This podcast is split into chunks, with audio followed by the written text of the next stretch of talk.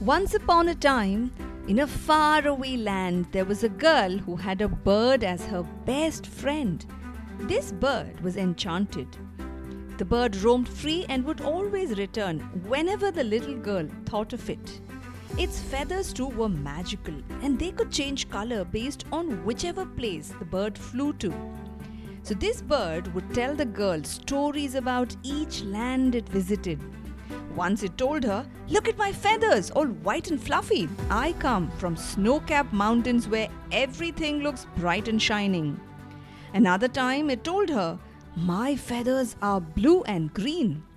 I come from distant islands with lush grasslands and rivers. And each time the bird told her all these stories, the girl was mesmerized. But one day, the bird told her that it was time for it to leave the girl's house because the land was going dry and brown. But the girl did not want the bird to leave. How she got some magical powers and managed to change things around her is the story of the girl and the enchanted bird. Today's episode is not about this story, but about a joyous event in the world of all birds that you and I can take part in to help birds around the world have a much better home. This event is called the Great Backyard Bird Count, where for four days in a year, come February, people from anywhere in the world can go out and find what birds they find in their backyards and tell scientists all about them even the enchanted ones. Hi there, you're listening to What's New Today, a kids and family podcast about current events shaping our world. This is Sangeeta, your host from India, and in today's episode, I'm joined by three super curious children from different parts of the world and one very curious adult who also happens to play a very important part in the Great Backyard Bird Count. So let me introduce you to my co-host for today.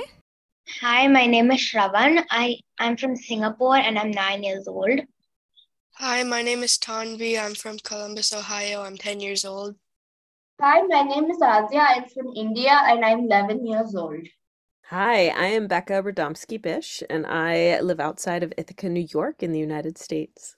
I work at the Cornell Lab of Ornithology, and I am the project leader for the Great Backyard Bird Count you literally need the full thing? Yes. So the Cornell Lab of Ornithology is one of three big organizations. There's another one called Birds Canada and one called National Audubon Society. And then we also have lots of other partners around the world. Birds Count India is one of them. But I am the person in charge of the project at the Cornell Lab of Ornithology. Yes. It must be a big responsibility to be in charge of something worldwide.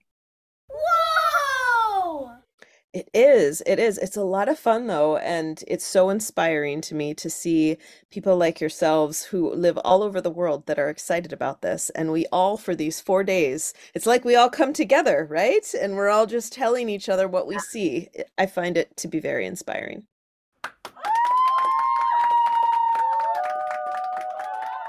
Welcome, all of you, to this show. I know all of you kids are really excited to talk to Becca about birds and this event in particular.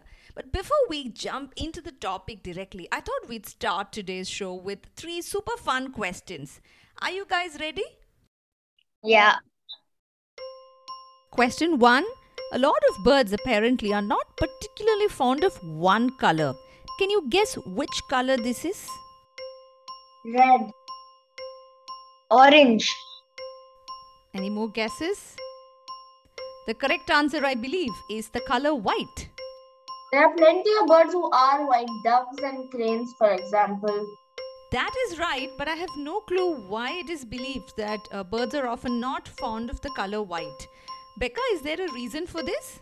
You know, I'm going to admit that I just cheated and Googled this while you asked the question because I didn't know the answer.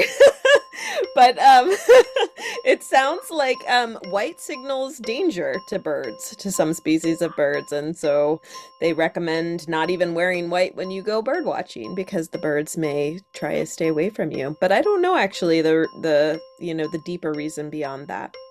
Wow, that's an interesting takeaway that when you go bird watching or bird counting as part of this event, it may not be a good idea to wear white and go out.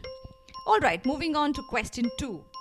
When we think of sharks, we often think of gleaming teeth, right? But how often do you think we can see teeth in birds? Do you think it's very often, sometimes, or never? Never. Sometimes. Sometimes. Well, the correct answer is never because birds have no teeth. So let's ask the expert. Becca, can you tell us how birds chew their food? That's a good question. Most birds don't chew their food. Um, the seed eaters will kind of chomp on the seed coats and then they'll consume the the meat inside of the the nut or seed that they're trying to get at. Um, raptors don't chew their food. They tear it apart with their big pointy bills and then swallow larger chunks of, of meat pretty whole. So birds don't do a lot of chewing. They do a little bit of chomping with their beaks if they're seed eaters but mostly they and then they are also they also pierce into their food. yes absolutely Really interesting, right? All right, moving on to our last question. This one's super easy, I think. The, one of the most common varieties of birds to be found in the world is the house sparrow, but it can't be found in only one continent. Can you tell me where it can't be found? Antarctica. Antarctica, yeah, because it's the coldest place. Antarctica is inhospitable for everyone except penguins. Oh wait, house sparrows are not found in Singapore also. Asia, yeah, there will be house sparrows, but not in Singapore. Yeah, I've seen the Eurasian house sparrow in Singapore. Eurasian tree sparrow, tree sparrow. It's super cool, Shravan, that you knew the difference between a Eurasian tree sparrow and a house sparrow. Speaking of Eurasian birds, the other day I was doing this thing called Merlin Bird app. It's really cool. You can just upload a photo or a sound into it, and then it'll tell you which bird it belongs to. Then I took was taking a faraway picture of a crow, and it told me it was a Eurasian jackdaw. oh go ahead i was just going to say so it misidentified it for you Yeah, totally. Becca, is that possible that sometimes the Merlin Bird app might misidentify? Yeah, so the Merlin Bird app is a tool that the Cornell Lab has designed and built, and it's what we actually encourage, especially first time participants in the GBBC, to use.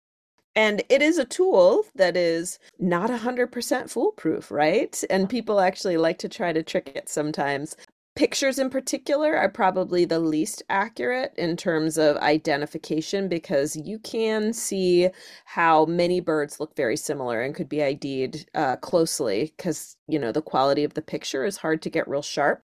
I would encourage you next time that happens to try either recording the sound of the bird using Merlin, because you can also use bird sound to ID, and answering the questions. There's um, three questions that Merlin Bird ID will ask you. So compare the answers when you try the different ways to ID the bird and see if it gives you any kind of a different result. But yes, it's not 100% accurate. I think for the pictures we say somewhere between 78 to 80% accuracy. So it, it's not 100% accurate. That's really interesting. So, for a lot of our listeners, perhaps the word Merlin Bird app itself is something novel and new. So, it's a bird app that you can install on your phone, and you can use this app to participate in this great backyard bird count. So, for more on what this event is, uh, Tanvi, can you tell us what do people normally do during the four days of this GBBC event? So they go out go out for like at least 15 minutes over like a course of like four days. I forget what the dates are. I think it's 17th to 20th. And they look outside and see if there's any birds. And then they count how many birds. They kind of like record their information. and they can upload this information on the Merlin Bird app. Or the, there are also a couple of other places like the eBird app. So, Adya, tell us who can participate in it? Is it only children or only adults? Anybody can participate anytime. Third is specifically held only in February, but actually people can upload their photos of birds around the year. But- I have a question for you, Becca. Why is Yeah. the held specifically in February? Like, will it make a kind any difference if it's on a different month every year or something? Yeah, that's a really good question. One of the reasons it's in February is that February is sort of a time, really around the world, where birds are just about to engage in one of their annual migrations. So, in the northern hemisphere, it's wintertime, um, and a lot of our migrants are in the southern hemisphere.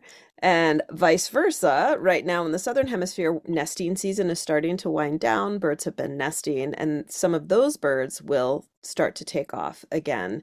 Um, so it's really kind of a nice opportunity to get a snapshot of where birds are right before one of their big annual migrations. Um, and it's not the only bird count that we do every year. We do another one in May, we do one in the fall, and then there's also something called the Christmas bird count, which they do in December and January. So it's before this. So, one of the nice things about bird conservation is we have these counts at various times of the year, which allows us to kind of put a bigger picture together of where birds are when. Um, and this one just happens to be right before one of their big migrations. So that is the great backyard bird count in a nutshell. February 17th to 20th. During those four days, anyone anywhere in the world can go out for a minimum period of 15 minutes you can go out literally to your backyard, or you could go for a stroll through a forest or, a, or near a marshland, and you've got to note what bird you saw there and how many of them did you see. And you've got to upload this information on one of the apps. We leave information and links to the apps that you can use in the show notes below. I've got a question for all the kids here. What do you think these scientists like Becca do with all this information that you give them? The people who organize the GBBC, they can use the information to find out where birds are when and if any type of birds population is increasing or decreasing. Then they can put the pieces together and make a bigger picture of why the population is increasing or decreasing. They could find out where the problem is going on if there's a population decreasing. And then uh, for non migratory birds, they could find out ideal habitats for them. So they could create these habitats. Interesting thoughts, Adya. Tanvi, what are your ideas on what scientists might do with all this information?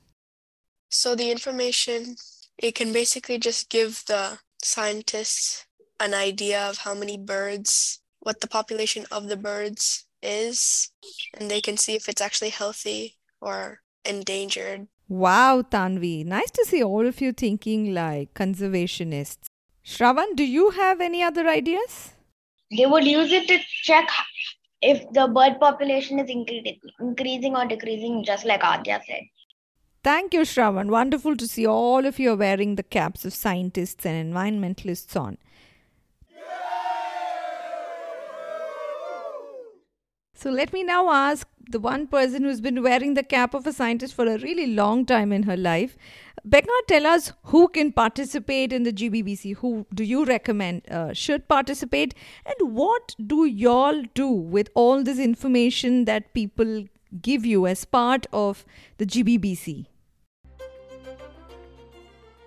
Uh, the GBBC is available to anybody, um, no matter where you live. And some people don't have quote unquote backyards, right? Maybe they have a beautiful patio, um, like Shravan has there that I can see in the background. So it doesn't matter. You don't need to be in a yard per, per se or a garden. Um, wherever you are, birds are there, and we want to know about them. So um, wherever you live, no matter what your space looks like, tell us what you see.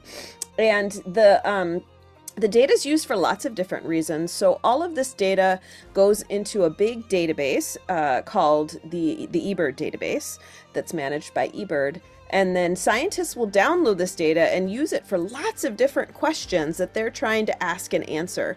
Um, as some of you can probably imagine, a lot of the questions these days revolve around climate change.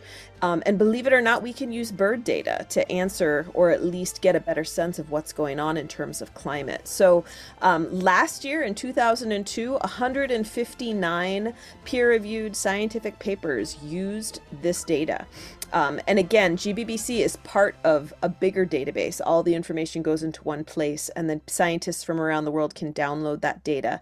Um, so I would say to listeners, get out there, participate, something that's fun for you and pretty easy, whether you know you do it by yourself or with your family or your friends. It goes and contributes towards something much bigger, which scientists can use to try and understand what's going on around the world in terms of bird populations and even you know bigger questions like climate and how that's influencing the planet.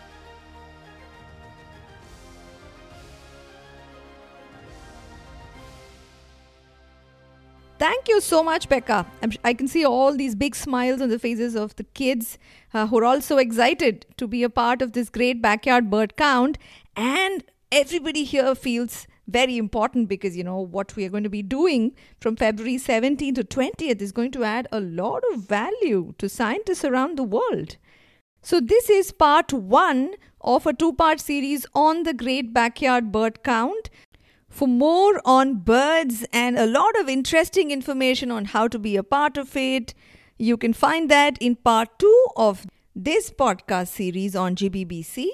And for those of you out there who are looking for information on what apps to download to participate in the GBBC, record your information and upload it on this eBird database, you can find links to all of this in the show notes below. And that brings us to the end of this episode. If you enjoyed this banter between Shravan, Tanvi, Adya, Becca, and I, you just might find What's New Today podcast channel one of the easiest and the most fun filled ways of catching up on interesting news stories around the world. New episodes drop every Monday and Friday. Please do click the follow and subscribe button wherever you're listening to this podcast. And while you're at it, could we also request you to leave us a rating and a review? That really helps us grow our listener base. Have a great day and thanks for listening.